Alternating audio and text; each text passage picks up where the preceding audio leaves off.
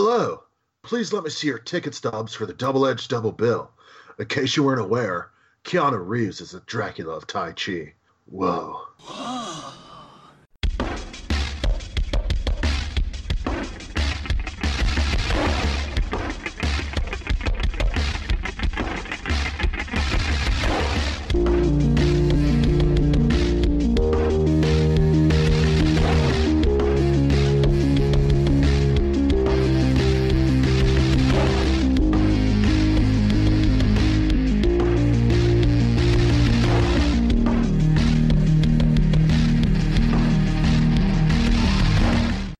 Each week, Adam Thomas and Thomas Mariani will come to the table to discuss the randomly selected yin and yang of a double feature.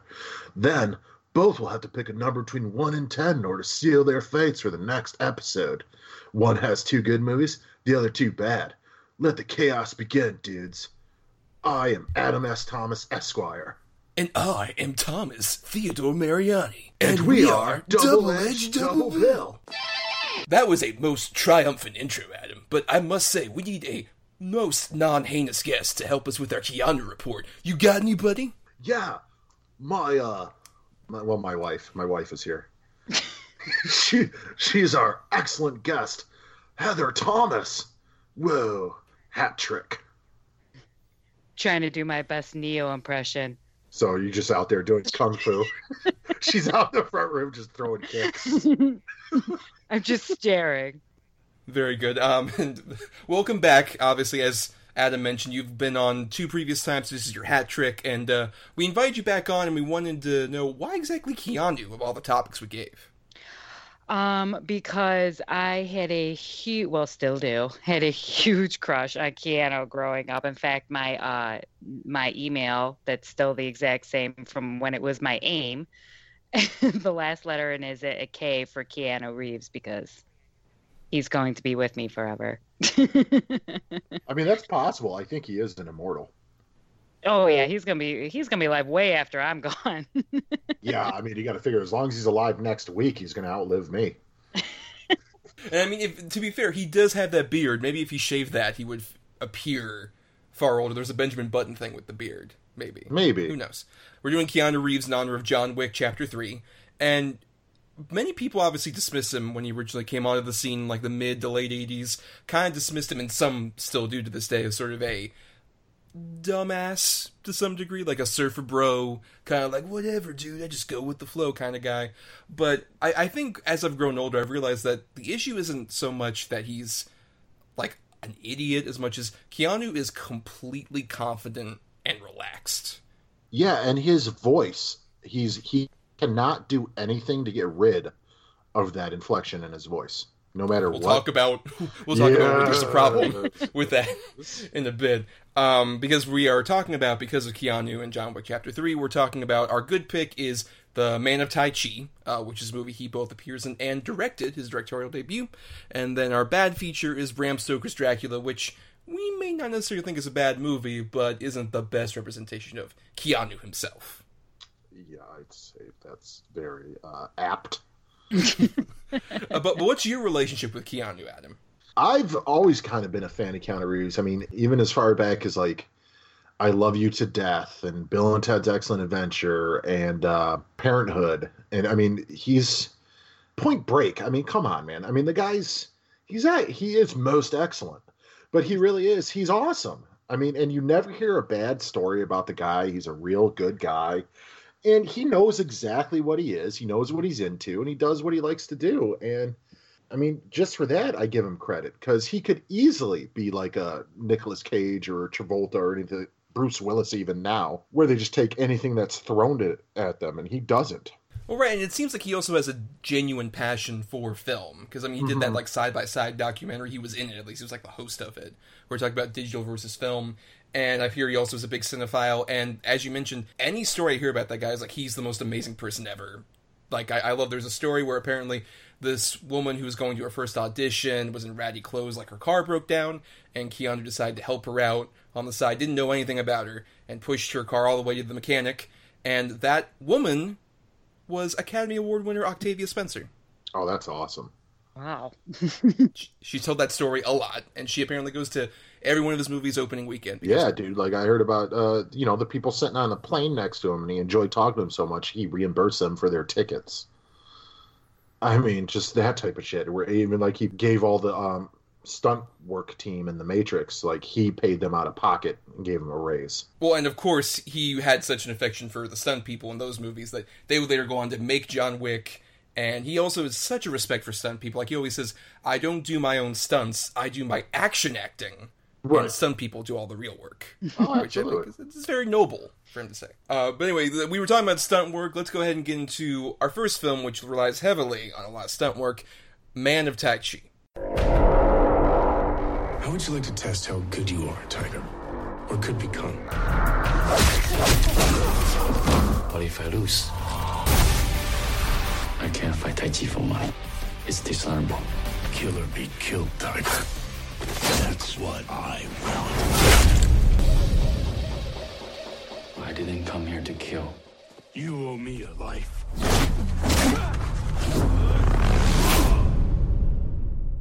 And so, uh, Man of Tai Chi uh, came out in November of 2013, and as I mentioned, it was Keanu Reeves' directorial debut, and as of yet, the only film he's directed. And basically, it's the story um, that takes place mostly in China, in which we have our lead, uh, Tiger, as played by Tiger Chen, who was a real stunt person. I love that that's his real name too. It's pretty dope, yes. Um, and he plays our lead, who's basically like this delivery guy who also has an interest in Tai Chi, which is more of like a meditation thing than it is a martial art. But he is tr- starting to develop it into a martial art he can fight with to the displeasure of his master. And uh, he is recruited to be part of a fighting ring, an underground illegal fighting ring, ring um, which is hosted by Keanu Reeves as basically like an American Bond villain in the middle of China pretty much. pretty Yeah. much. Um, and things start to turn a bit deadly as uh, Tiger moves up the ranks, and also has a plot in which he has to literally pretty much save the rec center, but with the temple that his master owns. it's it's not too far off from Breakin. Uh, this Yeah. is unofficially Breakin Three. This that's what this like- is.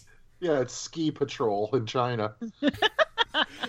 basically. Um, and Adam, this was your pick, though you said you hadn't seen it before. Uh, though we, I'd, I'd heard of this one too, because obviously, oh, Ken Reeves directing, and here's how that went. And how did you think that went? Uh, eh, I mean, look, I'm a sucker for martial arts movies. I love good action kung fu movies, and this is to me, this is it's a perfectly fine made kung fu movie. And for his directorial debut, I there there wasn't really much that I noticed in it as far as direction and or shots or anything like that that I was like, oh, you can tell this is a novice. Um, so I mean, I guess he did a pretty good job. Yeah. Ringing endorsement, love that. Uh, but what about you, Heather? What did you think of Man of Tai Chi? I, I agree in the aspect of like you know just how the storyline went. I thought it was just a pretty generic kind of you know what we what you would have for a kung fu movie. But I actually have to say you can tell in terms of his directing, it was it was kind of like a fresh face. You know, even to the point that the camera's swinging around at like different times and or the one the one bit where it showed time passing where it's like literally you see the skyscape of china and then the moon's going and the sun comes up and it pans right da- into tiger's room. Like you could tell that he was just trying. There was bits and pieces you could even see from other movies that he liked like when they pan in through the window that he must have like you said before his respect for cinema you could tell he was trying to filtrate it into the movie um and I thought that's cool because you're seeing somebody that just really likes what they're doing and they're trying to show it off and they finally got their hands on the reins. But in terms of, I mean, the fight scenes were really good. There was some uh, weirdly placed wiring effects and there was some weirdly placed fighting scenes as to what direction you were supposed to be watching but you could tell he was really passionate about it and that brings you right into the movie like you're just like all right i'll follow him even though his acting wasn't the greatest you're like he's into it i'm into it too kind of deal I guess I generally agree. I think I'm a bit more enthusiastic because, admittingly, Adam and I have talked about this. We really want to do a kung fu or martial arts themed episode in general at some point in the future because it's not a big forte of mine. It's always been a blind spot. A lot of, especially like the um, sort of classic kung fu movies or a lot of the stuff with like um, Bruce Lee or Jackie Chan. Not as familiar with that stuff. So, as a bit more of a novice, I did find this to be fun. Um, though I will agree that there are points where you can tell that it's never from a lack of enthusiasm that Keanu directs the movie. It's just that there are points where he seems a bit too big for his britches. Like especially there's a whole fight scene involving Tiger at this like weird Joel Schumacher inspired club. Just a lot of like Yes, weird that's angles and overuse of light that was just not that interesting to me and just felt like okay you're trying keanu I respect that but it, it works a lot better when especially there's a point when tiger go- whenever tiger goes into that one sort of padded cell looking room and he just fights somebody there that works the best because it's kind of plays into keanu's persona where it's a lot more relaxed the direction it's a lot more sort of let's just stake it still and let these fighters actually fight out which of course a lot of these people are apparently stunt people or people that worked in fighting rings that um, Tiger Chen himself did in real life. Apparently, some of this was inspired by his fighting tournament days in China, and you can tell there's a lot of sort of like real stunt work going on here. There's so many. Like, what would you, what would you say was your favorite fight that happened in this movie? Well, I did like his initial fight, like the interview. I thought it was adequately brutal, but I really did enjoy the uh, the two fights, one with the guy in the tournament and then one with the really big Russian guy, where he just destroyed them, where he just became unhinged and just kicked the living shit out of them. Especially because Tiger Chen is so unassuming looking. hmm Like he doesn't look like he should be able to just rip you apart, but it works. like a tiger cub Chen. Uh, I see what you did there. Nice. Nice. But one thing, couldn't put the guitar riff in again. I do want to say though, uh, the wire, as Heather alluded to, the wire work. I'm not a fan of wire work in straight martial arts movies. It doesn't bother me if the movies are more in like the fantastical realm, like Hero or Crouching Tiger, Hidden Dragon, and things like that. But in movies like this, my thing is when they just throw it in in certain areas, it it, it almost immediately takes me out of the fight. Um, my thing is, you're going to do it, just go full bore with it. Like even the, you know, the wind punches that you know the master gave him, and then gives Keanu. Do that the whole movie Yeah. if you're going to do it. it works better when they they're building up to that because they kind of hint at the whole like oh this one special move you can do and just make people fly off. Um, I think if you build up to that and have mostly just like these grounded fights, I agree more with that. That like if you're gonna do it, either do it the whole time or genuinely build up to it. There's a- Right. I agree the the few moments of wire work prior to I think especially the final fight with Keanu don't quite work Uh, Yeah. It was definitely mo- noticeable in the Keanu fight. There was a couple moves where it's like it just looked sloppy. Yeah, look labor. But, but at the same time, I would honestly that was probably my favorite fight, if nothing else. For one, you you've got I think all the other guys that Tiger Chen fights are like solid sort of opponents, but I mm-hmm. love the presence Keanu has as this villain, where he is. It's like I mentioned, he's a fucking Bond villain, where he just is like sitting in his elaborate palace, and he's just like, huh, look at these people fight for me. It's it's like the perfect kind of Nicolas Cage style hammy performance I like, where it feels hammy but in a way that's a lot more earnest from Keanu. And then once he's at that point, he's lost everything. Just comes in and I love every time he says, "You owe me a life." Yes. it's so Which he great. does say it quite a bit. Quite, it's his catchphrase of the movie. If we had the Keanu doll from this movie, he would say, "You owe me a life" every time you pulled the string. It was so funny we were watching it and just how much of a giant Keanu looks like compared to Tiger Chen. And I'm the same height as Keanu Reeves. We're six one. Right. We're not that big, but it was like watching a grown man. Like it was like watching me fight my daughter, like throwing her around the room, which I do. I'm training. but it- Heather, you got the, the wire work going on there too with right. her. Just like elaborate pulley system. But it's like old shitty jump ropes. but, um, I did like the Keanu scene, I, simply because it's like you do by the end of this movie really want to see him fight. hmm Like you want to see that fight happen, and they He's owed a life, Adam. Of course you want He's that. owed a life. You owe me a life.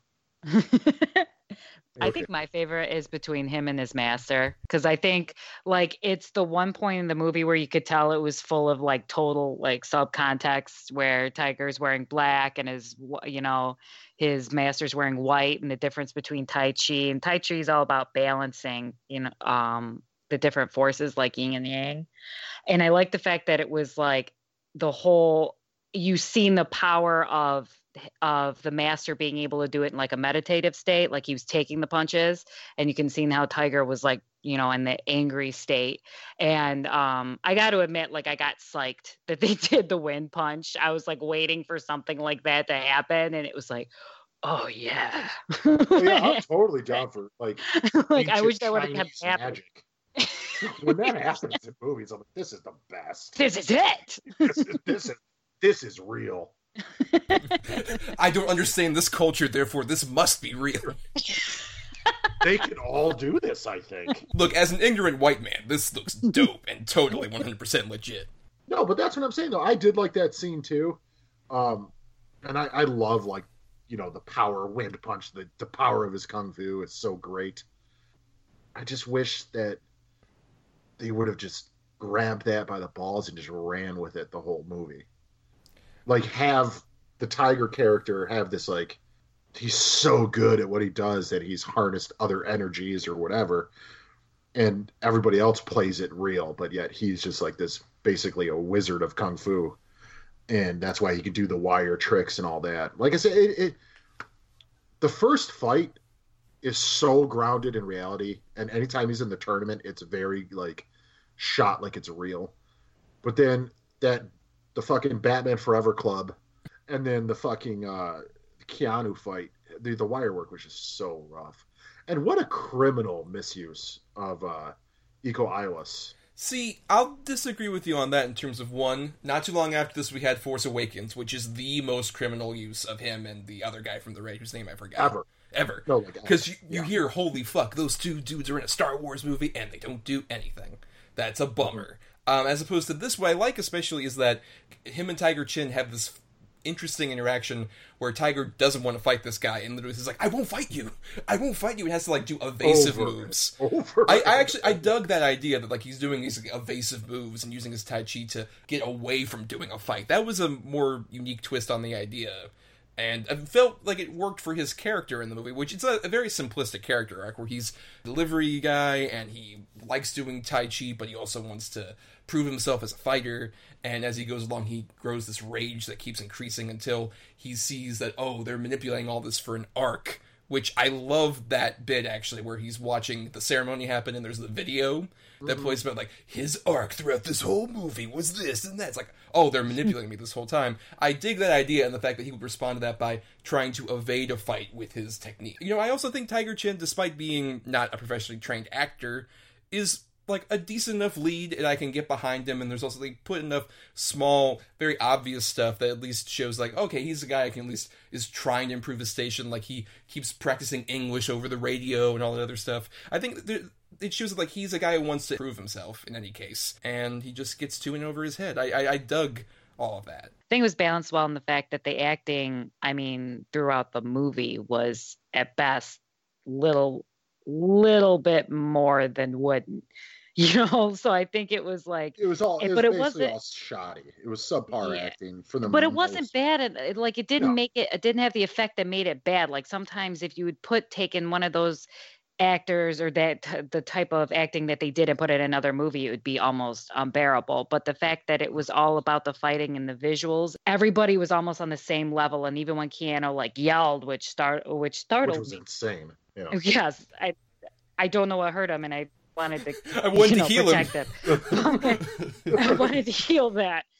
Um, but I think it fit well with it. That's why it wasn't that it, it wasn't so jarring that the lack of. Plus, it was all you know. So much of it was about Tiger's fighting and stuff, and the other the side characters. Actually, you know, the cop, the uh, I don't remember her name, but the main cop wasn't bad at all. In fact, the whole no, all the actors in the police force mm-hmm. ironically were like kind of even even the small part of them were kind of moving the movie along at like a respectable like you're like all right they're back on the scene something though, is though happening. I will say that's the stuff that feels the most mechanical in the movie at the same time because it's not as much focused on Yeah, the actual fighting and it's just more like we need to move the plot along. Here's this side plot that's going on that I Yeah. don't really care that much about. And also, I think it has the weakest bit of direction that's subtle, but it's just a moment that like I was very confused by, where Tiger's meeting up with that detective and she's like, "Okay, we're, so we're gonna meet up with you at this point, right? Right." And then they go up to this these two guys suddenly just like walk up to them in the police station, and you think like, "Oh, they're gonna like introduce themselves to Tiger."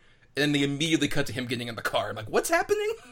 I know. I was like, are they like in on it? Like, Yeah, are they right. going to fight right now? I do want to go back to what I said though. I- I I don't have a problem with the fight or what happened with the guy from the raid and Tiger. I just we've seen what Iko Uwais can do as far as fighting and choreography and things like that. I felt like he should have maybe been in a different scene. Like maybe it should have been him at the end. Maybe it should have been him. Like the guy who he was hitting, who was like doing the Shaolin practice, where he was taking all the pain. Mm-hmm. Like that was a big fight That was so great. Yeah, I- I that was love really that. great. But that could have been Iko Uwais because that was one of the biggest fights. That- to me, I just would like to see more of what he can do against his style of martial arts against this style. I got Well- the vibe that you were supposed to know how much of a badass he was. Oh, like, 100%. Yeah. Well, like, you got to I figure think- again, this is a kung fu movie made by a guy who loves martial arts movies. Right. who was so in on it that this is 2013, only a year after The Raid came out. So he was in on those guys way before most other people were. But that's all. I mean, I, I like how the the fight actually occurred and what happened in it. But I don't know. I just every time I see that guy, I want to see him like just fucking stab guys or shoot them or do whatever the hell he's fighting with whatever is in his arm's reach. Uh, can we talk about the CGI of the car crash? Oh yeah, that was terrible. Good God! I'm like Heather went. Okay, so this is this is really awful looking. and I'm like, yeah, it's like PlayStation, like PlayStation Two. I was just listening to um um I don't know if you know the podcast Double Edge Double Bill the uh, Spawn episode earlier today w- when you guys were describing like what was the breaking point of uh, CGI when people started talking shit about it and literally I just started thinking this is a bad scene. Damn Spawn! like I literally like I was like Spawn. it came full circle in that. At the same time, also, I wouldn't have minded maybe a bit of Michael Jai White. That's That'd have been true. dope. Yeah, That'd have been dope. Why not? Yeah. That's but you know the thing is he. I guarantee you, like you already said, most of these guys are real fighters who have fought in tournaments. Not all of them are movie fighters, but Keanu Reeves, I guarantee you, did his research. I guarantee you, if you go to China and you watch this movie or Indonesia or wherever, people there know who these guys are. Mm-hmm. Yeah, agreed. Now, we don't because we're, you know, stupid gaijins. The fight choreography, everybody in it, like, you could tell they know their shit. Except for maybe piano keys at the end. I mean, he's good. He learned his shit for the Matrix movies, but it felt a little wooden. I respected it only for the fact that it, I like loved the way that it kept kicking because it was almost like whoever choreographed it was like, okay, well, you don't really have a lot on him, so why don't you just keep him away by tall, kicking him? so keep yeah, him so just keep like super kicking him, like Walk like an ostrich Literally is whole all he did. walk like an ostrich.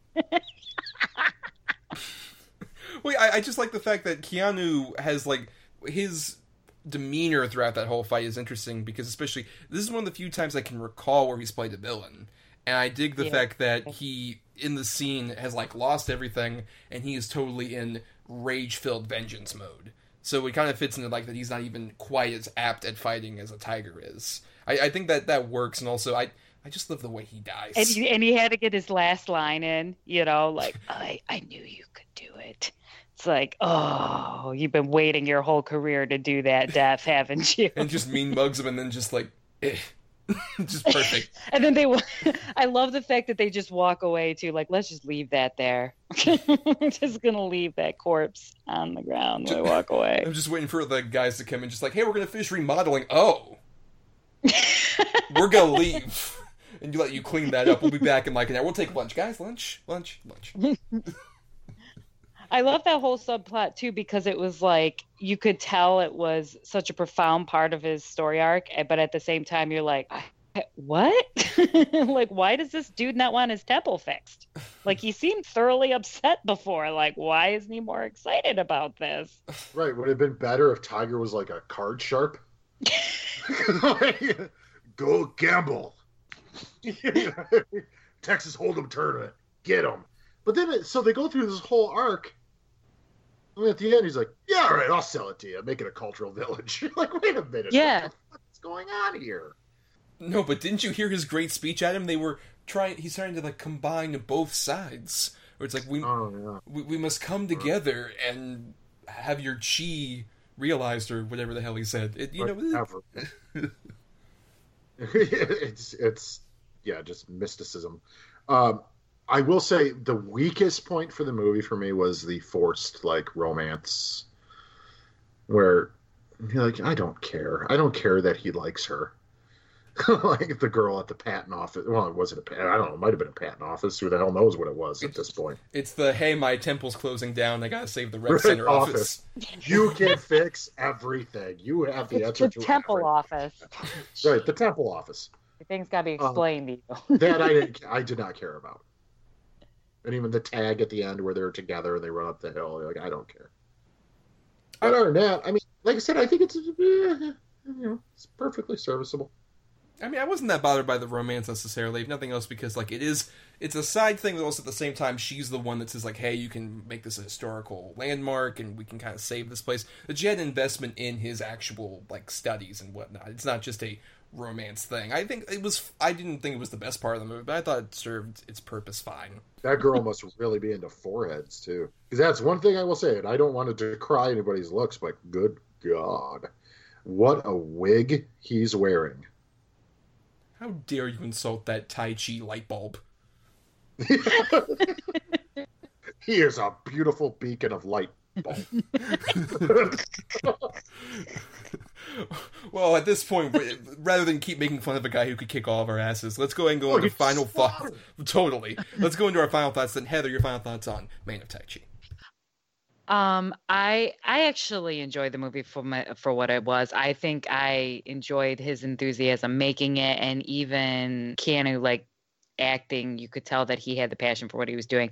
So I definitely think it's worth a watch, especially if you like him, especially if you like kung fu movies. I mean, it's it's a little long. It feels like sometimes those kung fu movies only really should be long if it's more of like a fantasy or like a really thought out like world and this one just felt like it was the same storyline that you would expect in a fighting movie and it just kind of didn't wouldn't pick up speed at times. But it also feels like a type of movie that if we're had a little bit more time to cook or if he made another one possibly like in an- another kind of thought process it would actually could be pretty uh, much improved but work a lot better. I just think it felt like it was like the first cut of the movie but i definitely think it's watchable.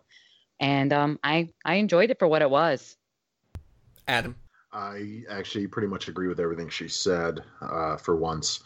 Um, it is a little long in the tooth because it's got like three endings, but I think it's a perfectly serviceable uh, martial arts movie. There's not anything in it that makes me go, "Oh God," but there's not anything in it either. That I'm like, "Oh my God, you have to see this movie." Uh, I think it's fun. It's entertaining. It's got good choreography, but I do think it's ultimately kind of forgettable as well. I think it'll get lost in the haze. Would you all like to see Keanu do another movie as a director? Yeah, why not? I like the directing. I thought it was like I said, I thought it was somebody who enjoyed movies. You could tell he might have been trying a lot, but I enjoyed how he did it. Yeah, I almost wouldn't mind if he maybe did something a bit more skewed into genre. I agree, like something more like maybe a sci-fi actioner kind of thing. That'd be awesome. I think Yeah. I think you could do a pretty good job with that. And I mostly agree with you guys. I liked it enough. Um, I think it's it's on Netflix right now as we're recording. It's the perfect place to see it, where you can have fun Yeah. with it. It pause at certain things, go get something, and come back. Um, it, it kind of fits that tone, as it were. But I, I dig Tiger, Tiger Chen. I dug most of the fights. There's some points where you can tell Keanu's being a bit overzealous, but at the same time, there's a lot of passion that's involved in that, and he's fun as the villain. And we didn't even mention this, but I love that he has that black mask that come when he comes out. That's so great. Yeah, oh, I know. I wanted him to really fight cool. with it so bad. I Like know, when right? it got kicked off, I was like, "Oh man, I just wanted him to fight with it." But yeah, so uh, Man of Tai Chi, yeah, that's pretty good. See it. And uh, in an unprecedented move, I think we all actually like the bad pick more, but not necessarily for our main topic reasons. Yes. so let's go ahead and get into Francis Ford Coppola's Bram Stoker's Dracula. I have crossed oceans of time to find you. What are you? He is a willing recruit. He is the devil's concubine. I want to be what you are. I want to see what you see.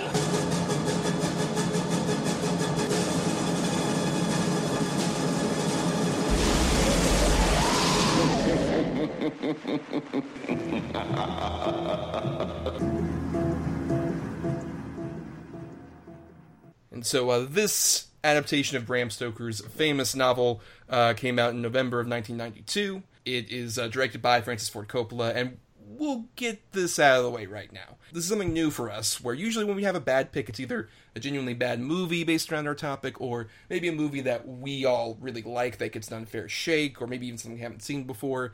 This is a rare case where I think this is a great movie, but uh, for the reasons of our topic, uh, its worst element really is Keanu Reeves here. And that was very famous at the time. A lot of people really honestly dismissed the whole movie because of Keanu, which, to be fair, he is not good as Jonathan Harker. No. Um, it's not good casting. It feels definitely like Francis Ford Coppola said as much. This was sort of a I need to get a matinee idol from to have kids actually come to my weird fucking vampire movie.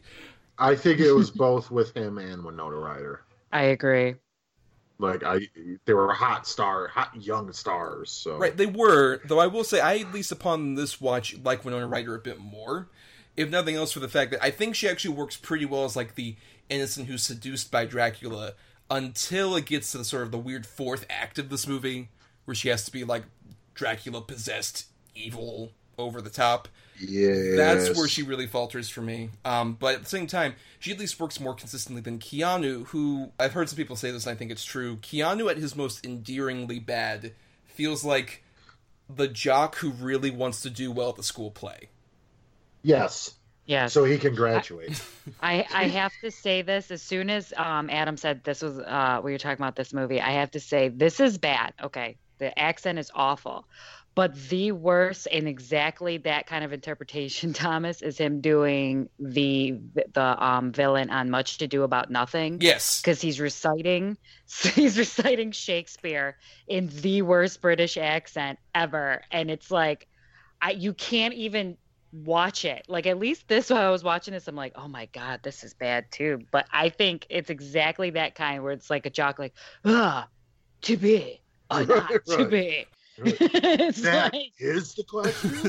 the, the, the tragedy, though, is I don't think it's from lack of trying necessarily. If anything, No. it feels like in this it's movie. out of his wheelhouse. No, it- that's all. It's out of his wheelhouse, and more importantly, it feels like he's trying too hard to be to make this work. You can see it on his face that he's trying, but it never feels like he's actually authentically in this world. Especially because he's playing things at highest at like a five, whereas everyone else in this mm-hmm. movie's playing at like a ten thousand. yeah, that's and, it- true.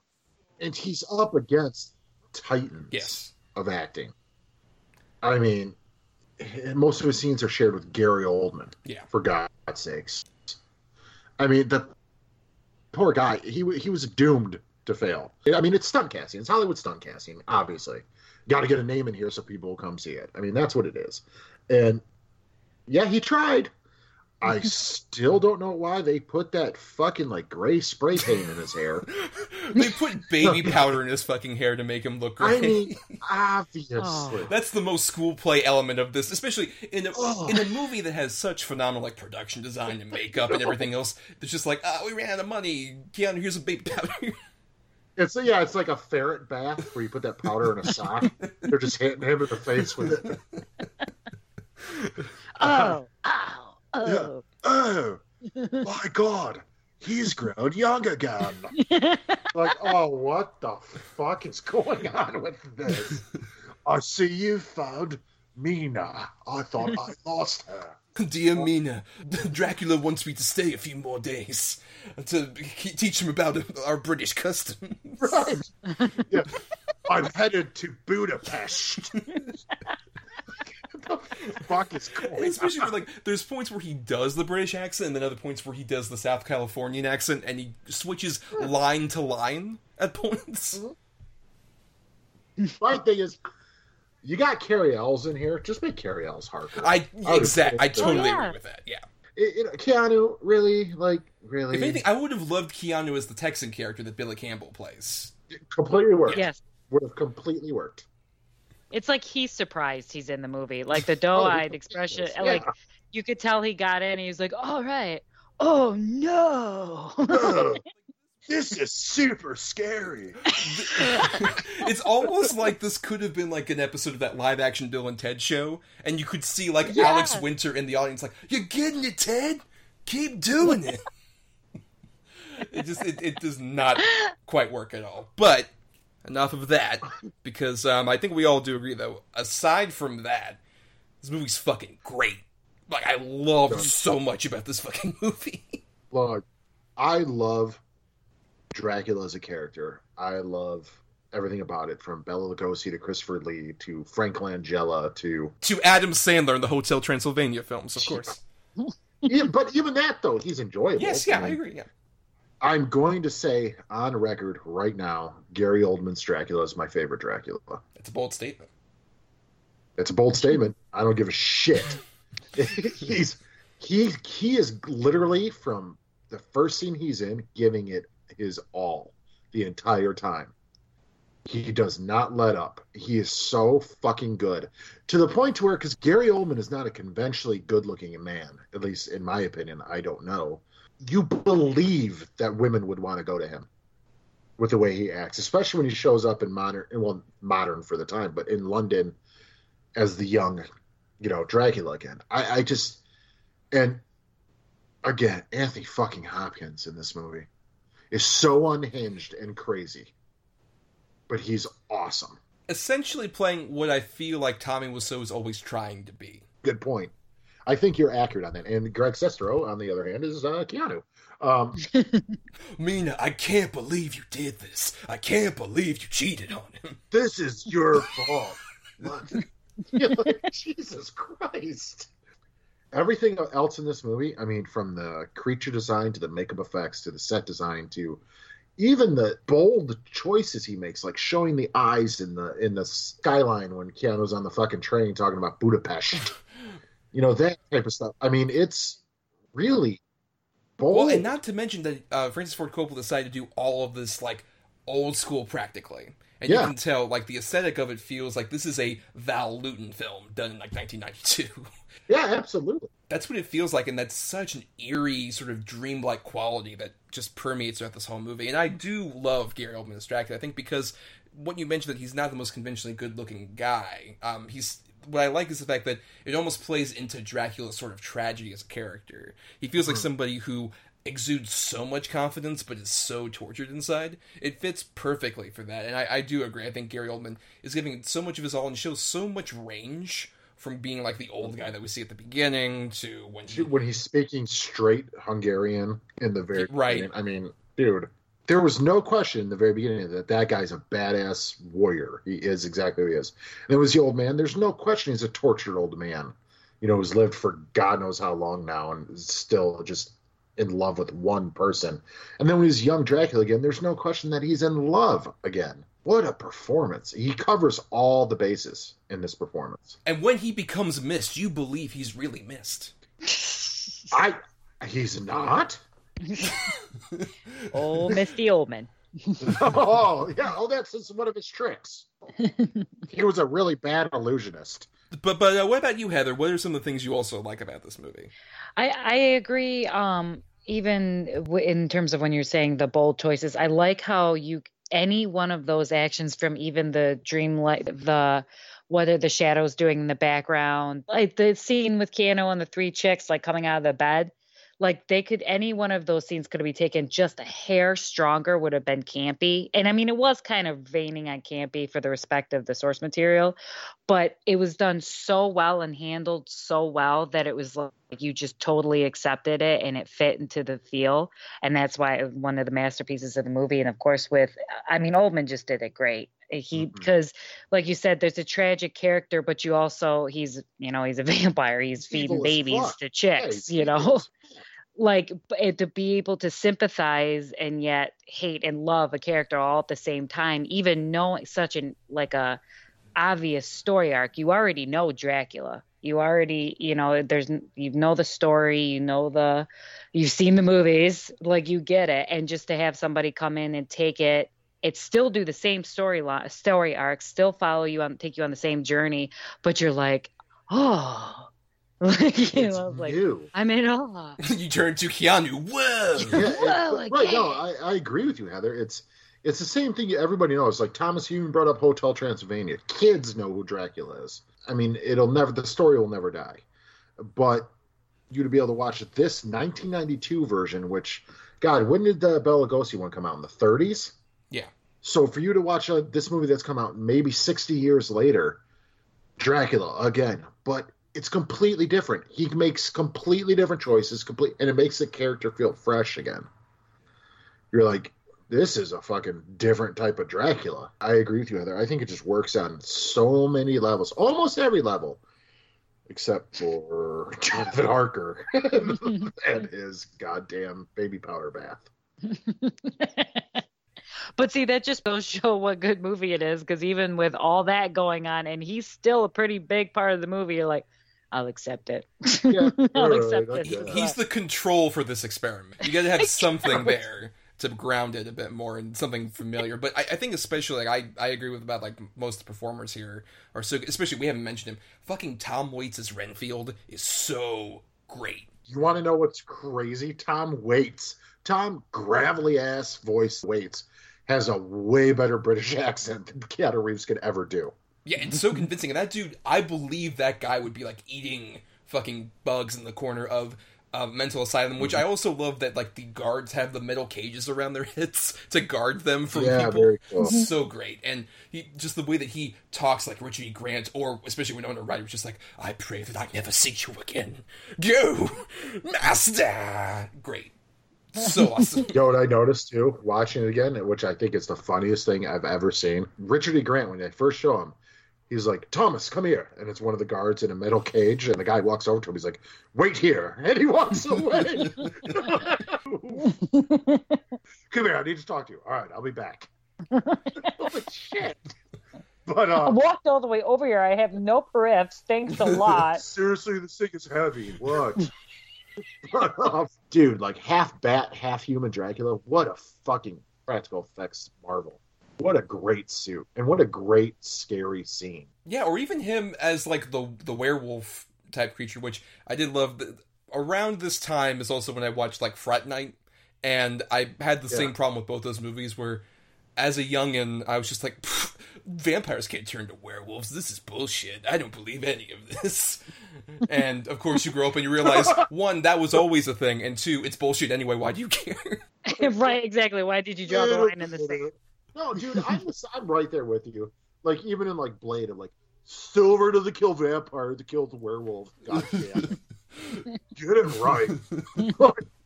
Shit. You can make up the as much as you want. But that even that scene to me stuck with me when he's like the half wolf and he's uh um having sex with uh Lucy. He's raping Lucy at that point. it's disturbing. Yeah, and then at the same time, once he becomes human, and you're just like, oh, but he's such a tragic dreamboat, Gary Oldman. did because he loved Mina, so I guess. In this instance, you're like, you're like, no, dude, it's But but also what works is the fact that you know that whole time he's also got that hypnotizing effect over her. Like that's what works so geniusly about like his seduction is the fact that it's clear like he is hypnotizing her with a lot of charisma, a lot of charm, just the the lines that he spews about like I I crossed oceans of time. He just has such a commitment to like I have been waiting for eons to be with you and you kind of get swept up in that at the same time. Yeah. but he means it too. Like that's the thing, it's not a line. He means it. I mean, it might be a line in the fact that he wants to turn her so she'll be with him forever as well, but he means all of it. Like he has been can waiting for become her. one herself. that might be my favorite Dracula, Leslie Nielsen. but um, no, it, it's and I mean, like I already said, Gary Oldman is fantastic, but I, I got to go back again to fucking how unhinged Anthony Hopkins is in this movie. This is him right after Silence of the Lambs. This is his follow up. He's cutting that steak. He's like, yeah, they would chop off a head and put a steak in a hot. like he's like he doesn't give a fuck. He he's so crazy. I love him in this. But I, I also want to say that we talked about how great the cast is. Also, this is probably the last great movie Francis Ford Coppola ever made. This is honestly, it's not too far off for me from like I love the two first two Godfathers and Apocalypse Now, obviously, but this is like right close to that for me because it, it's like you said, he has so much more passion in him. Because this was about a decade after like he had One from the Heart, and that completely bankrupted his American Zoetrope studio, so he just kept making blockbuster after blockbuster to like make some of his fucking debt go away. And this feels like the first one where he's like, okay, I really want to do something different. I want to do something unique for this, just something out of the box. And he does such a marvelous job with it. It's a shame that like I think this took all of the creative energy out of him for a while because then he follows this up with like Jack. Remember Oh, Jack? yeah. You did Jack Yep, he directed with Jack. Robin Williams. Yep. Oh. Whoa. Oh, I didn't Whoa. know that. Oh, Wait, whoa. but Jack. um, and uh, this movie was controversial when it came out too. I imagine. in the same way interview with the vampire was controversial where there's a lot of sex and you know sex with blood there's always going to be a problem in movie with people Which that's And- normal, anyways. I don't know what everyone's big deal is. if you're doing it right hey hey anyways it's uh that's awful jesus christ. Um, good lord. Um but no it was very controversial because a the runtime it was a long movie for at the time. And b people at this point were still not ready for a new dracula. You gotta figure dracula back in the day was like batman or superman now. The universal monsters people wanted boris karloff. And then once hammer came out with christopher lee though christopher lee's dracula now you don't want new draculas Or the way they look. I mean, they all had the standard, you know, widow's peak, A hundred percent. cat, big. 100% the red so seeing him medallion right you know the capes and everything. And then you get Gary Oldman with long hair and a beard, wearing like boob head.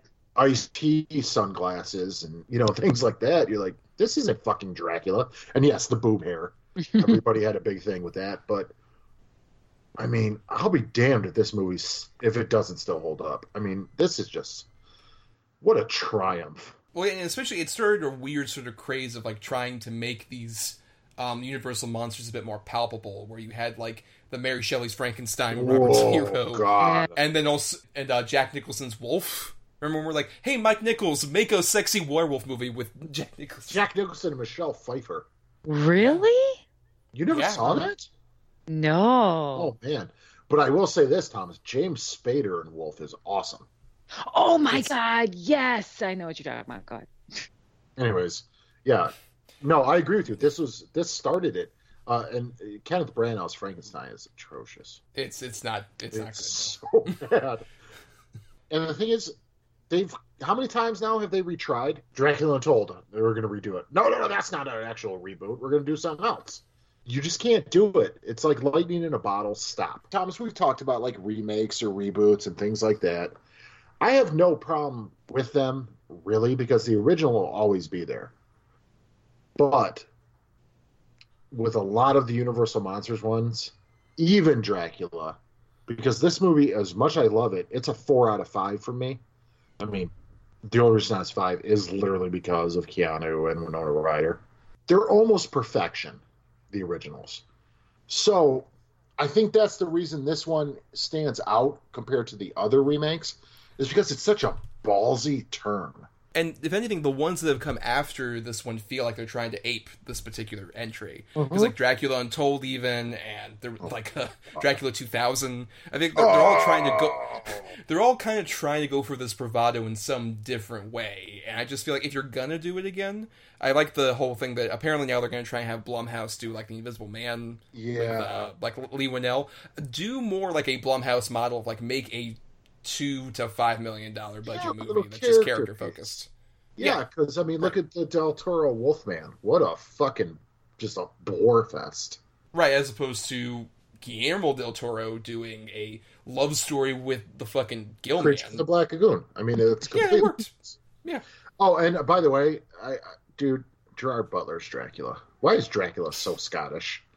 And so sexy. Yeah, right. I can't wait to bite your neck. Come here. Am I seducing you? Ah. I've got it pissed all over myself. you play golf, do you? We haven't had a better Dracula since this. Let's put it that way. I don't know, Adam Sandler in Hotel Transylvania, though. Oh, Luke Evans. I, I, I mean, yeah, I, I, I totally agree with that. Um, but it, it's just more an issue of like really set yourself apart if you're ever going to try and do Dracula again. That's what all those other versions at least tried to do. Like, there's uh, despite how similar they look, Bela Lugosi is far and away different from like Christopher Lee.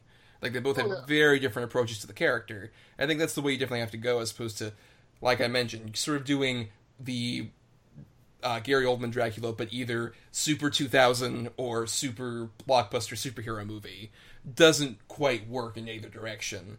So you got to really do something distinct like this does, and I, especially with I can't stress enough how much I love like all the art direction and Yes. makeup in this movie is so phenomenally well done. Or even we haven't talked about this at all, which is bizarre. The score, the operatic, giant, massive score is great. is absolutely phenomenal. And I, I agree with you. I can't can't get behind the the art direction more than I already am. Like I said, the, the even the scene where it's the peacock and then it turns to an eyeball and then it's the eyeballs in the skyline. I mean, that has stuck with me since I saw this movie. It, it- there's there's nothing to it. It's just it's so unnerving and eerie, and this movie has hundreds of scenes like that. I mean, the blood shooting all over the bed, the blood coming out of the cross, the The opening battle sequence that looks almost like shadow puppets. Yes is fantastic. Uh, I mean, they're dancing with the room spinning around them. I mean, it's just Dracula's armadillo armor. I love that. Which I love. yeah. yeah, me too. I love his It's like armor. the cell. But fuck, man, I think we got to get back on it because it's the point. Keanu really, like, I don't blame him, and I'm glad they didn't get Johnny Depp. I know that was their original option, but like the studio was like, no, we need more of like a heartthrob, Right, which in 1992 apparently he quite wasn't. which is fucking insane to me. That because that's post 21 Jump Street. Right? Are you telling me Johnny Depp wasn't a heartthrob? And he's been a heartthrob for as long as I can remember. He looks like Keith Richards now. That's how long he's been a heartthrob. I mean, the guy's he's a he was a beautiful man, He looks like I'm sure what his Dorian Gray portrait looked like in 1992. right? Just real haggard and like a little oil all over it. Um, Soaked in wine. yeah, just soaked in wine with cigarette burns. That just goes to show how to out of touch studio execs are. Right, but at the same time, it's so interesting also from just the perspective of his career, where he really took this, I think, much ado about nothing to heart, and ended up turning like that into Speed right after that, which is one of his like big seminal movies and was a great use Yeah. of him. But at the same time, I think you can also use Keanu in sort of like uh, this similar way. Like I, I think right before this, he does My Own Private Idaho, Oh, that was a good movie. and a way better Shakespearean turn Oh, on him because he's doing. Henry the Fourth and Fifth Yeah. in that movie, and he's doing a great job of it. Like I mentioned earlier, his comedic turn and I Love You to Death uh, with him Oh and my William God, he's Hurt as funny- drug addicts. I mean, they're hilarious. Him in Parenthood as a side character. I mean, he does work well in bit parts when it's something that maybe he's not right for, it, but he can still pull it off in bit parts because he's that committed. As long Uh, as everybody else is like on the same page, like I like The you same guys said- energy level. Yeah. Like, exactly. yeah. because that's why I stuck out so f- like obvious in this one. Like everybody else, like you guys said, were were just acting their anuses off, and he was just swimming by. I'm really curious about him. Like along with John Wick, another big uh, summer blockbuster he's in this year is he's going to play a bit part in Toy Story 4, where he's playing like apparently like a Evel Knievel style action figure that's Canadian. that seems very appropriate. yeah, that that totally see, like and in the clips I've seen of him, like oh this is he's like Duke Kaboom. Duke that- that's kaboom. perfect. Or I'm actually very, I'm very curious as to how, and I, like I'm a little bit apprehensive, but I'm very curious how the next uh, Bill and Ted is going to go. How they're even going to go about that. Is it coming out next year? I think. It, it- they they're saying it's coming out next year, and the concept, which I've said on the show before, but I love, is that like all these many years later, Bill and Ted have still not made the song that unites everybody. So they're kind of like middle aged, washed up, and they're like, "Dude, what are we gonna do?"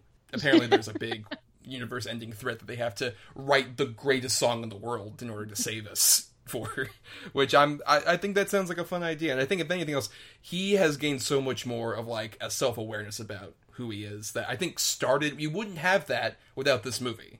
Like Yeah. as many issues as we have with him in this movie this feels like it's a big turning point. It's a big mistake that he made that he realized and learned from in i think really great ways from here in his career think you can almost tell that people, especially other actors around them, or maybe even studios, because of how where he gets his money from now, is that people are, are able to engage with him because he's either he's probably pretty easy to work with, especially even the stories that we've heard from just you know um, of fans that I think everyone's just almost everyone's rooting for him. You know what I'm saying? So he can do these things, he can achieve these things, and because it's like you you almost like yeah, let's just let's see what else he can do, and he just goes to work, he does what he's got to do, and he goes home. And you don't see that a lot in actors liking kind of propelling or even Especially like action movie actors, because that's, That's basically true. what he is.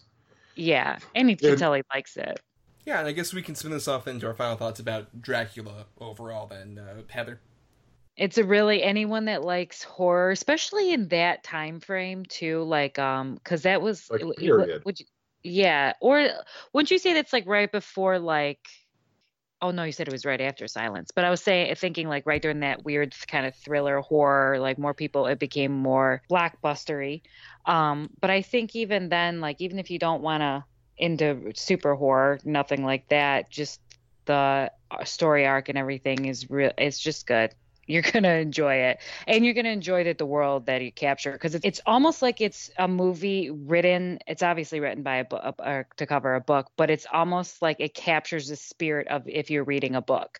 Because you know how when you're reading a book everything kind of gets fanciful you get loose images or like dreamlike and i think it captures that well in a visual form. So even out of that if you like movies and how they're made or just if you want to get transported into what they're the movie's about i think that's what it lends itself to very very well. So yeah i like it. It's a good movie it's a movie that feels like it's being painted frame for frame as you're watching it. exactly much better Uh, it's concise. I did it, Uh, Adam. I, I agree too. I think this is a masterclass of how to uh, display how visuals and the visual medium can work for you to push a story along. You don't just have to point the camera at something. It's a it's a very good example of. I, I think this is a brilliant, brilliant take on Dracula. The only reason this is not a perfect five or perfect ten or whatever you want to whatever scale you rate it on, for me is uh, because of Keanu Reeves and Winona Ryder's performances, and I don't blame them. Uh, they took the role, and I do believe that they both are giving it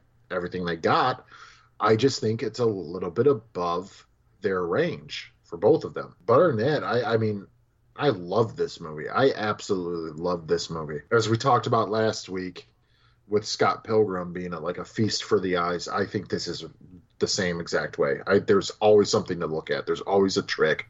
There's always a visual gag. There's something happening in every frame of this movie that just makes it a. It just makes this movie a fantastic experience to watch. I, I, I if you if no if you appreciate Dracula or vampires, then this ha- if you haven't seen this, it has to be on the top of your list. Yeah, I mean, I, I agree that I think um, Keanu and sort of the later stuff with Winona, and also we didn't really talk about, but I think the weird sort of fourth act this movie has, where like the they barge in on right before uh, Dracula can turn Winona, and then he leaves to Transylvania, and they all have to go to Transylvania, and they have their big chase. It just feels sort of awkwardly plotted. I don't know if that's a thing in the novel because I never I never did read the Bram Stoker novel. I I started to after like I read Mary Shelley's Frankenstein in high school, and I'm like, this is great. Now I got to read Dracula. I'm like, this is a fucking diary.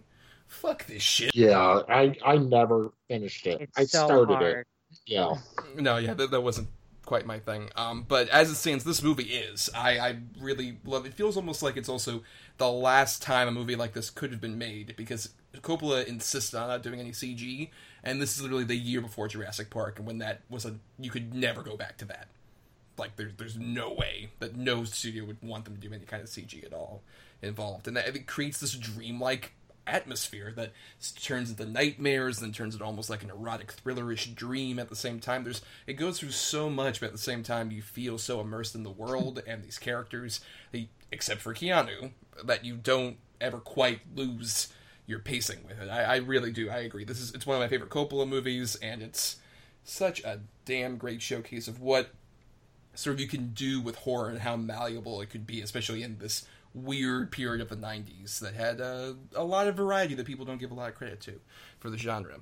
Uh, but that is the end of our discussion on our two Keanu Reeves films. Um, before we do our picking for next week with a different star as our topic, uh, we have some feedback to read because we ask all of you on our Facebook and Twitter feed, which is at DEDBpod, about what are your favorite and least favorite examples of whatever topic we're doing.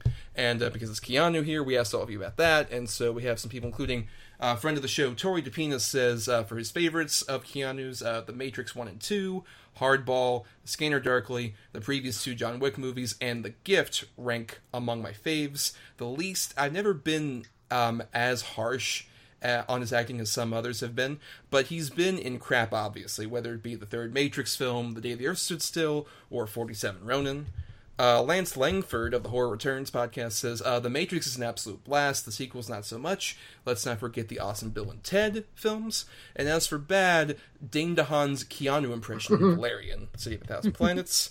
Uh, James Rodriguez says uh, he may be young, dumb, and full of cum, but Keanu absolutely makes the role of Johnny Utah work in the brilliant Point Break. I also have a soft spot for his creepy hotel manager role in The Neon Demon. As for bad, The Dull Street Kings gives Keanu nothing to work with, and it was un- it unfortunately shows. At least it wasn't the Bad Batch, though. Uh, Rafe Telsch says, uh, good, the Matrix trilogy, Bill and Ted, Speed, etc. Really enjoyed The Lake House as a serious turn for him, and Scanner Darkly, although most of his dramatic stuff is meh, not bad per se, just not great. Um, and then bad adaptations and remakes are his weakest area. Johnny Mnemonic, Constantine, and The Day the Earth Stood Still just beg the question, why was this even made? Uh, Will Torres says, The Devil's Advocate for best and worst every other film. Um, and Brian Kane says, uh, I'm a fan of A Scanner Darkly, a movie that uses Keanu's strengths to his benefit. I also have a soft spot for Hardball. The bad one should be obvious, but I can't say anything bad about this guy. I love that he's doing his damnedest to make martial arts movies popular again. Accurate. Um, now, I'm going to go ahead and say that I will agree with Tori on most of that, except for maybe The Matrix 2, which I think is just awful. Um, and Hardball I like, but Hardball is such a formulaic movie. I mean, I've seen that movie, that story, a hundred times over. So, I mean, great, but meh. I do like The Gift, though. That is super underrated. That's a very underrated movie. Isn't that Raimi? That is Raimi, yes, and it's different for him. It's also very different for Keanu because he's playing like an abusive Southern da- drunk dad, who and he's really good. He's very terrifying, which is so against type for him. But that's an example where it worked, where he played within his wheelhouse, also doesn't crowd up the movie that much at the same time either. Um, I will say I did actually rewatch the Matrix trilogy because the 20th anniversary of the Matrix just happened like in March. So I was Yeah, just like, yeah, let me sure. rewatch those movies. And the first Matrix, obviously, still great. Just one of the best Oh, yeah. like big budget sci-fi action movies ever. And I don't like the Matrix sequels, but I at least have a respect for the fact that as much as they do fuck up, I would argue that no other bad turns for film series are quite like the Matrix sequels. They are unique in terms of how just weird they decided to go. And I, I mean, they went completely off the fucking rails. yeah, and even Reloaded does have some awesome things like the whole freeway fight thing, or even the big um, kung fu fight that happens, which Keanu actually fights against Tiger Chen in at like the stairwell. Holy shit, that is Tiger Chen. Right, he's one of the guys in that fight scene. Um, there's there's a lot. I gotta be honest, I thought that was a lady. God damn. That's no joke. Um, but any of those other ones uh, spark your interest, Heather? Well, I, I love The Matrix. Actually, that's where my uh, childhood obsession happened with Keanu. I went through over four different, my age here, VHSs of The Matrix. I would watch it over and over and over and over and over and over again. And I just have to say, I don't care how shitty the movie is. I loved Johnny Mnemonic. Like I, as a kid I do too. too. Like I, I, think it's I just just love schlock fun. I think it could have been just because I was so obsessed with the Matrix. So I was because the second one had, didn't come out till was it two years later? 2003. Sure. Yeah, Yeah, so, so it was a four while, years. like four Four years, yeah. years. Yeah. So I had, you know, so it was my film between that. But I, like I said, The Matrix was my end all. My, like I said, I literally at one point broke it in the VS, VCR, started crying, and then my dad had to buy it for me again. That's how much I watched it. um, so yeah, that one I agree with. But no, I like. Um, I don't know if I've seen Hardball. I did. I did like The Gift. I remember thinking it was going to be a completely different movie. Um, and as for the second two Matrixes, like I think because I had overrun myself with the first one, that once I got to the second one, it wasn't following the same suit. It didn't felt like a different movie altogether. I think I just kind of lost it. But um, yeah, I agree with most of them, except for I- I love Johnny Mnemonic. I love Johnny Mnemonic. Johnny Mnemonic has Ice T, a talking dolphin, and Dolph Lundgren as a fucking cyborg street preacher who's also. There's nothing better. What I mean, what is better than that? I have not seen Johnny Mnemonic. Oh no, you have to. Henry Rollins is in it too, and there's so is Udo Kier and Laser Laserfingers. I'm curious, but then again, also the, Keanu had a lot of blind spots for me until this year. Like I hadn't seen Point Break until earlier this year. I hadn't seen Speed until like two days ago.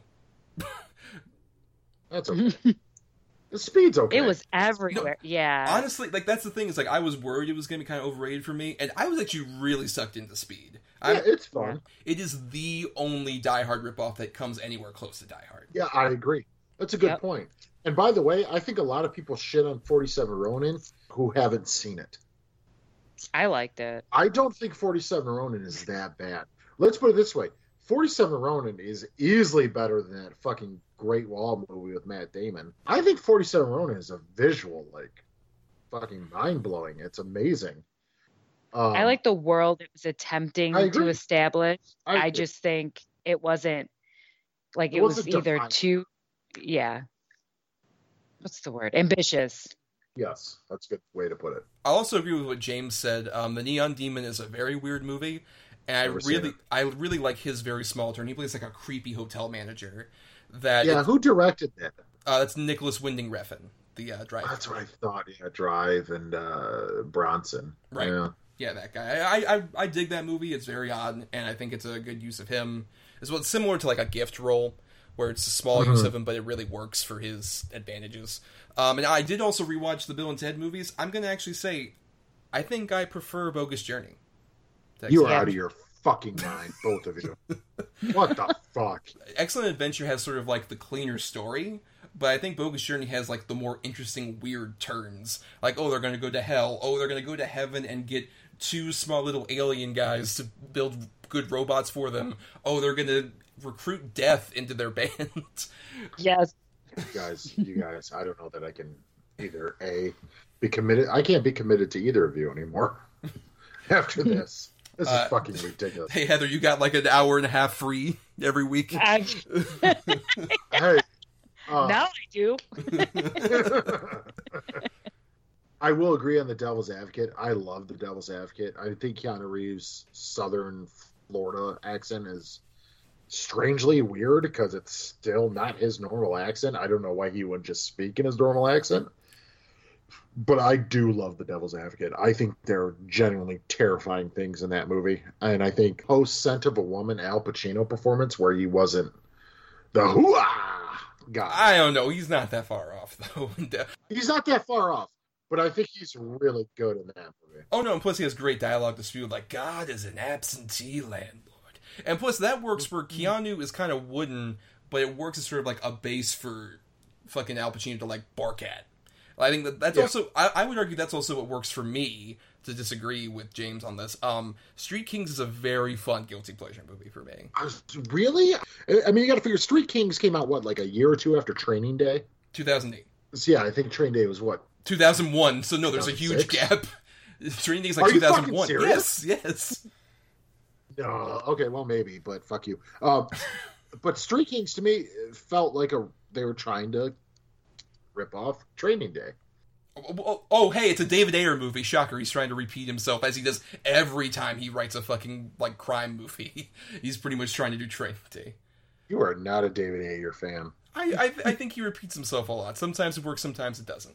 Um, but Street Kings, I think, works in spite of, like you mentioned, it is very much ripping off Training Day, but I think in a way that's consistently like, wait, we're going with this turn, we're doing this. Forest Whitaker's Yeah. drooping his eye this way.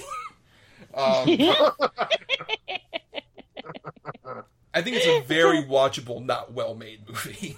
So I did want to say to go back to what I was saying about Bogus Journey. What I think ultimately sells that a bit more for me is the fact that I love him and Alex Winter as the evil Bill and Ted.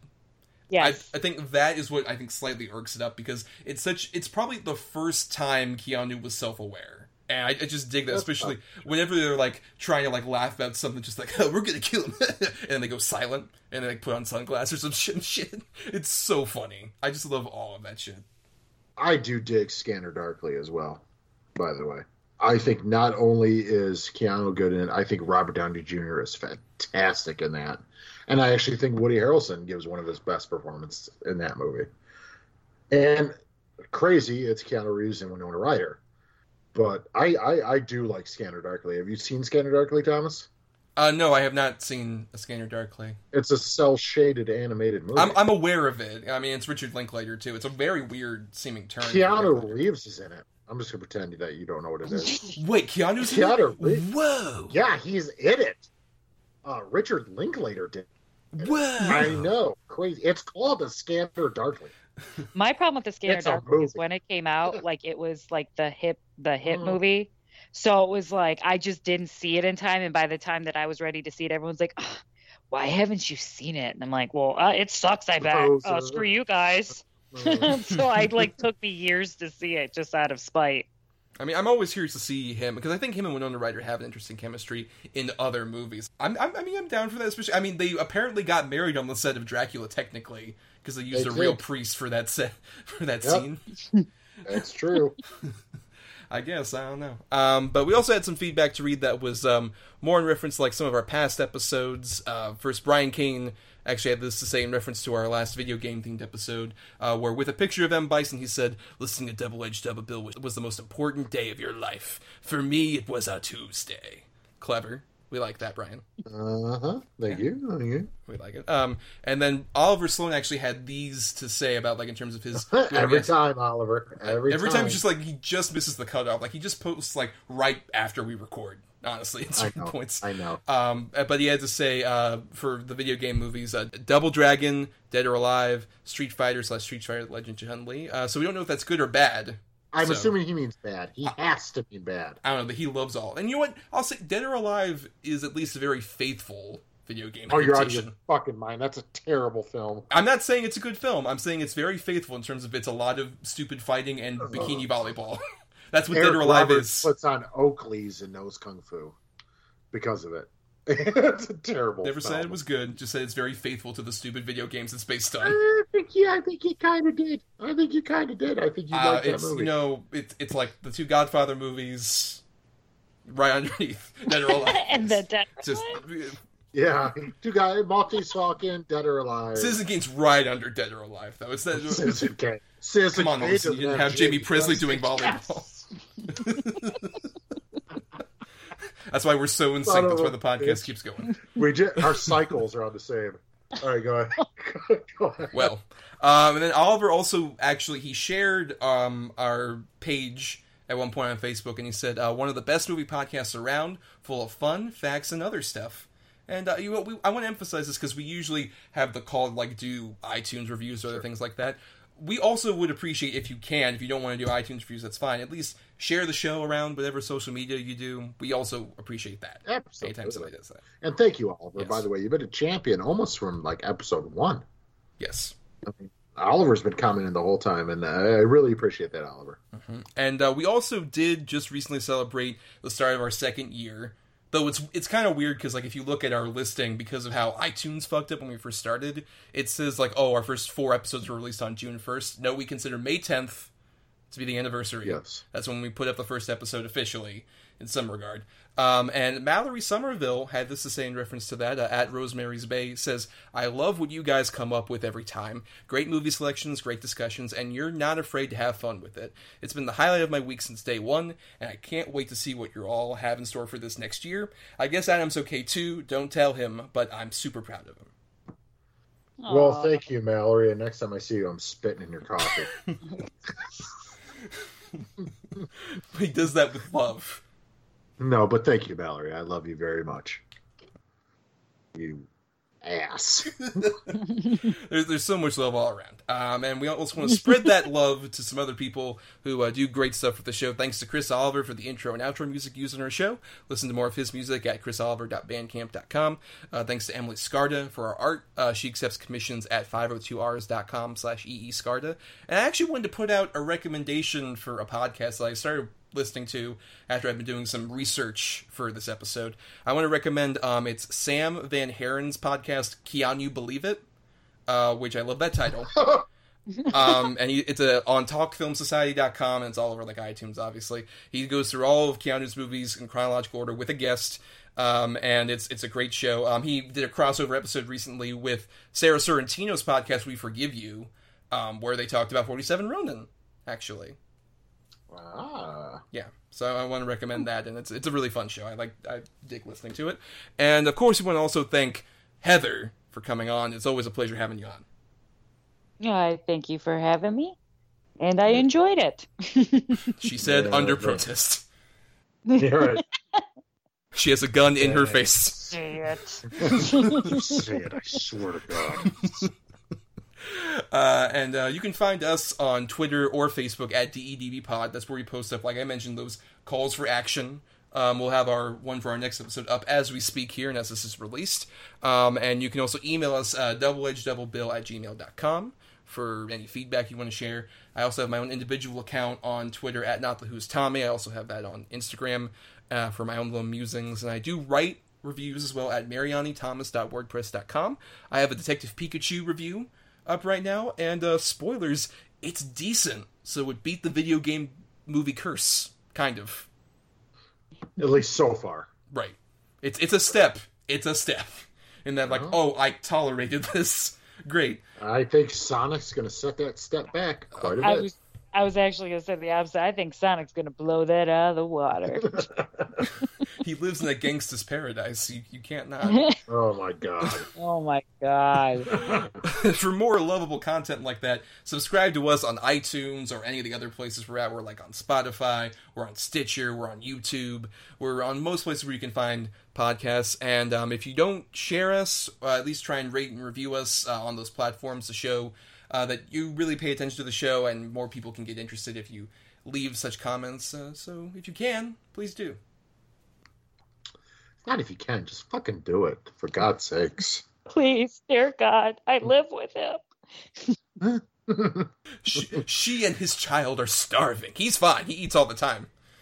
We, we have angry dinners after he records. Just like us. Uh, well, um, we hope you like us enough to stay tuned for next week because we have uh, in honor of Aladdin coming out. Uh, we're not doing Disney again, uh, but we decided, you know what, a big star in that movie is Will Smith, who is uh, one of our bigger stars of the last 20 years or so, and uh, he's made plenty of good and a lot of bad movies, more than most people I think would uh, give credit to him for. Yo, I agree. And he also has that other one coming out where it's Will Smith versus Will Smith. Gemini Man Yeah. from Ang Lee. Yeah. Yes, I'm actually very excited about that one. Really? Only because it's Ang Lee. Uh, okay. because I, I I always want to see whatever the hell Ang Lee's doing. In honor of Aladdin coming out, we're doing our Will Smith movies, and uh, I have the two good movies that have assigned numbers between one and ten for those, and Adam has done the same for two bad Will Smith movies. And uh, usually, each of us would pick a number between one and ten that would decide the good and the bad movie. When we have a guest on, like the lovely Heather, uh, she picks a number between one and ten for both those. So for my two good choices, Heather, Uh, four. all right. Yes. At number three, I have what I would consider to be the finest hour for Will Smith at all. It is the 1997 film Men in Black. I'm totally down. Nice. I, I knew that was Yeah. going to be your fucking pick, too. I've said it so many times Yeah, that's a good choice. how much I love that movie. Um, and then at number ten, I had uh, Michael Mann's Ali, which he's quite good at. Mm-hmm. I don't think that's a great movie, but I think it is a great turn from him. yeah, he's as an all Why you sounded like he broke up with you?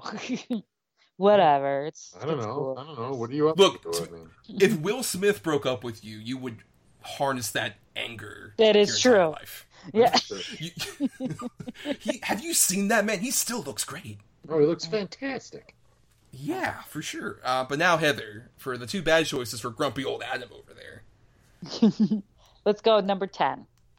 At number eight, I have Focus. Uh, it was apparently made in 2016 with Will Smith and Margot Robbie. I have no idea what it's about, but it bombed. I've never seen that one either. Uh, yeah, exactly. So fuck it. We're shooting blind. And then at number two, I had I, Robot because I hate that movie. That's just another one for me where we'll talk about this next week, but it's just such a forgettable big blockbuster movie, and that's that's what he just did so much of. So have you not heard of Focus? I've heard of Focus, I just never saw Oh. it. Yeah, no, me neither. Right. So I'm I just know like okay, it's it's uh, him and Harley Quinn team back up. as like con people. I think they're con artists. I think. I don't- think I, I- I, I don't, don't know. know. I don't know. Watch it be something super deep. And then we're gonna be talking about. I can't believe it. Oh, This is an undiscovered American classic. No one knows about it. What the hell? What the hell?